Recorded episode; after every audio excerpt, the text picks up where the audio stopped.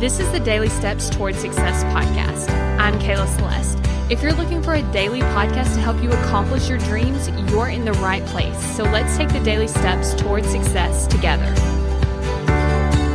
On today's podcast, we're going to be talking about sitting with an urge. So here's the thing sometimes we have urges to do something that isn't in our best interest. So, for instance, let's say that you're trying to lose weight. You might have an urge to eat a cookie. You might have an urge to eat 10 cookies, right?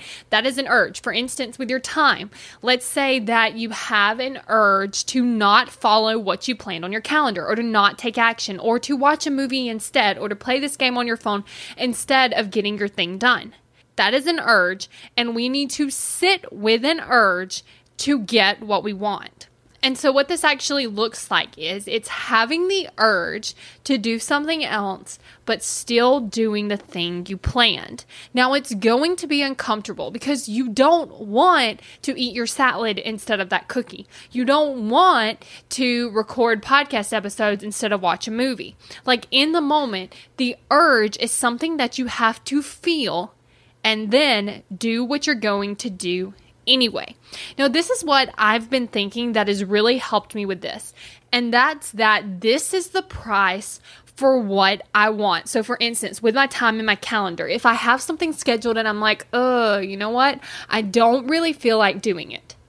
I just think that sitting in, not feeling like it, and doing it anyway is the price that I have to pay to get everything I want. Now, when I think that thought, it doesn't seem so bad. For instance, if I have planned to record podcast episodes and I really don't feel like it, in fact, I have the urge to sit there and play a game on my phone.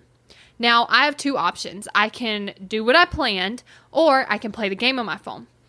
So, what ends up happening is I can process the urge and just say, you know what? I want to play the game on my phone, but I'm going to follow through on my calendar. And the way that I decide that it's worth it is by thinking that following my calendar 100% of the time will give me the life that I want. Now, if you're like, okay, I really need help with this, because you're like, you know what, I can see that. If I did everything that I always said that I was going to do, if I showed up for myself, if I took action toward my goals, if I actually did the work, then I would be able to accomplish everything that I could possibly want to accomplish. If you believe that, but you're like, what's the first step? Like, I don't even know where to begin. I'm confused.